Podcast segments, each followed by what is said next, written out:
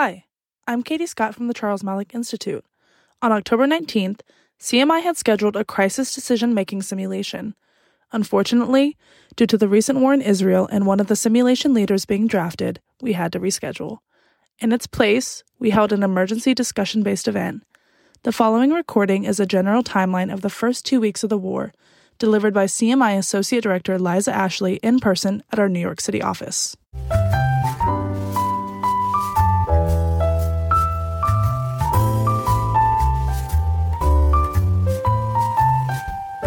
And now I'm just going to give a brief overview of the news and the developments that we've all been witnessing over the past two weeks now at this point. So on October 7th, early in the morning, Hamas, an Iran-backed terrorist organization that has had sole control over the Gaza Strip since 2007, launched a land and sky invasion of Israel with the stated purpose of obliterating Israel and its Jews. They pushed through the border of Gaza and stormed 22 towns in Israel as far as 15 miles from the border of Gaza. Uh, an estimated 3,000 rockets landed in southern and central Israel, including Tel Aviv and Jerusalem.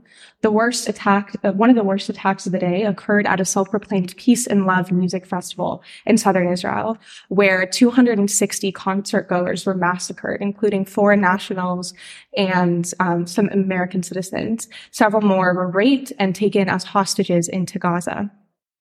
Uh, several other brutal attacks occurred at kibbutzim in the south of Israel. They um, massacred hundreds of people, primarily women, children, and the elderly. Uh, marching orders captured on killed and uh, marching orders found on captured and killed Hamas terrorists from Saturday's assault removed any ambiguity about their objectives.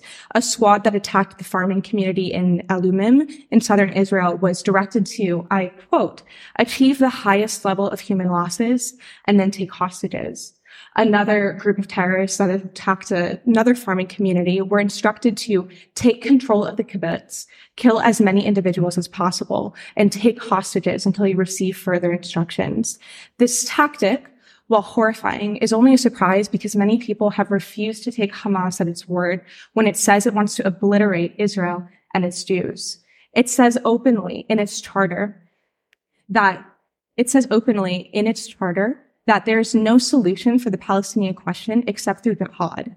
Initiatives, proposals, and international conferences are all a waste of time. It claims blatantly that Israel will exist and will continue to exist until Israel obliterates it, just as it did as others before. These are their words. They're not mine. You can look them up online. This, that's the preamble. That's Article 13. The rest of the document is just as horrific. The attacks on Saturday culminated in over 1,400 dead Israelis and unknown numbers raped and over 200 people taken as hostages into Gaza, including a baby, several foreign nationals, many women, children, and the elderly. The bloodshed of civilians was not an unfortunate consequence of a just action. It was the objective. They said it themselves. Many have suggested in the aftermath that October 7th is Israel's 9-11. But when you adjust for the size of the countries, the attacks on October 7th equate to 13 9-11s in a single day. Since Hamas took control of the Gaza Strip in 2007 after Israel withdrew entirely in 2005 and forced over 8,000 Israelis to leave Gaza and head back to the rest of Israel, uh, Israel has pursued a, po- a, philosophy of mitigation and containment of Hamas terrorism, coined as mowing the grass. This, uh, since then, conflicts between Hamas and Israel have lo- largely followed a standard pattern, with Hamas launching missiles into Israel, Israel responding with calibrated attacks on military targets, and eventually culminated in a until next time resolution. But October 7th made it clear to Israeli leadership that this philosophy of mowing the grass was not going to work anymore. So long as Hamas and Palestinian Islamic Jihad maintained a strokehold on Gaza and the innocent civilians there, there would be no hope for peace. Their only option was to uproot the grass, is Palestinian Islamic Jihad and Hamas, to uh, remove it once and for all.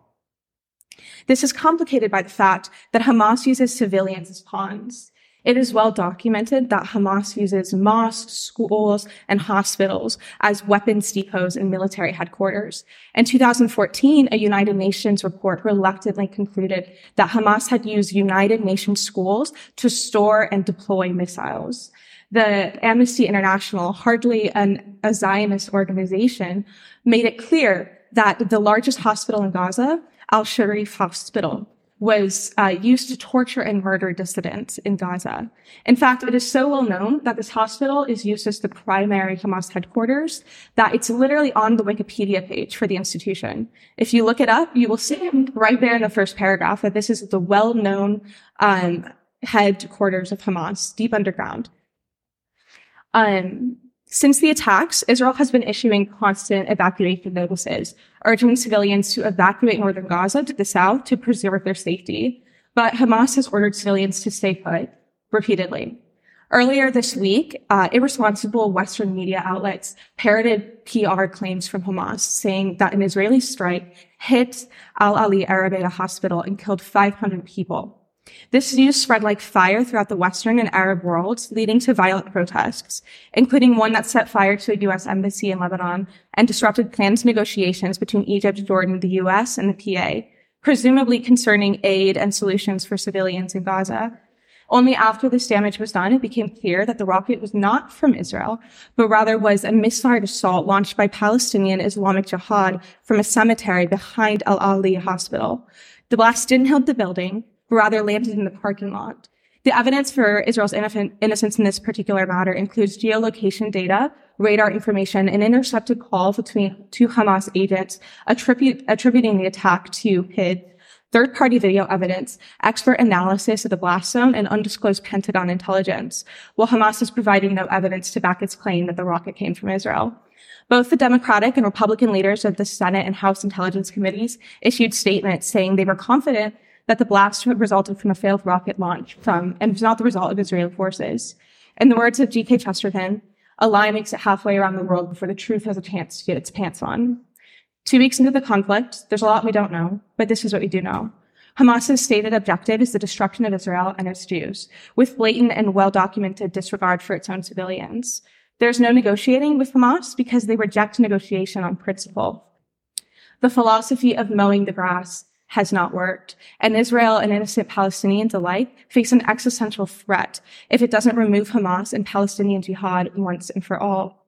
Israel has made every effort, given the fraught situation and an enemy who willingly puts its people at risk, to spare civilian lives. And finally, while no one knows what will happen if Israel successfully dismantles Hamas, we do know one thing. In the words of Michael Herzog, Israeli ambassador to the U.S., Israel has no desire to occupy or reoccupy Gaza. We have no desire to rule over the lives of over 2 million Palestinians. With all of this in mind, it is possible, and in fact necessary, to support Israel in its necessity of ending Hamas, while exercising deep compassion for those caught in the crossfire. As the region settles into what may become a protracted and bloody conflict, we must retain moral clarity about how this war began and how it must end, without becoming callous. Ultimately, the possibility of peace between Israelis and Palestinians, while further off than it was before October 7th, isn't dead because it can't be dead. Uh, when the dust settles, Israelis and Palestinians will still be living next to each other. And so it will be the job of prudent statesmen and women to find creative solutions so Palestinians and Israelis alike can exercise self-determination and live three and live thrive free from the oppression of Hamas and Islamic Jihad.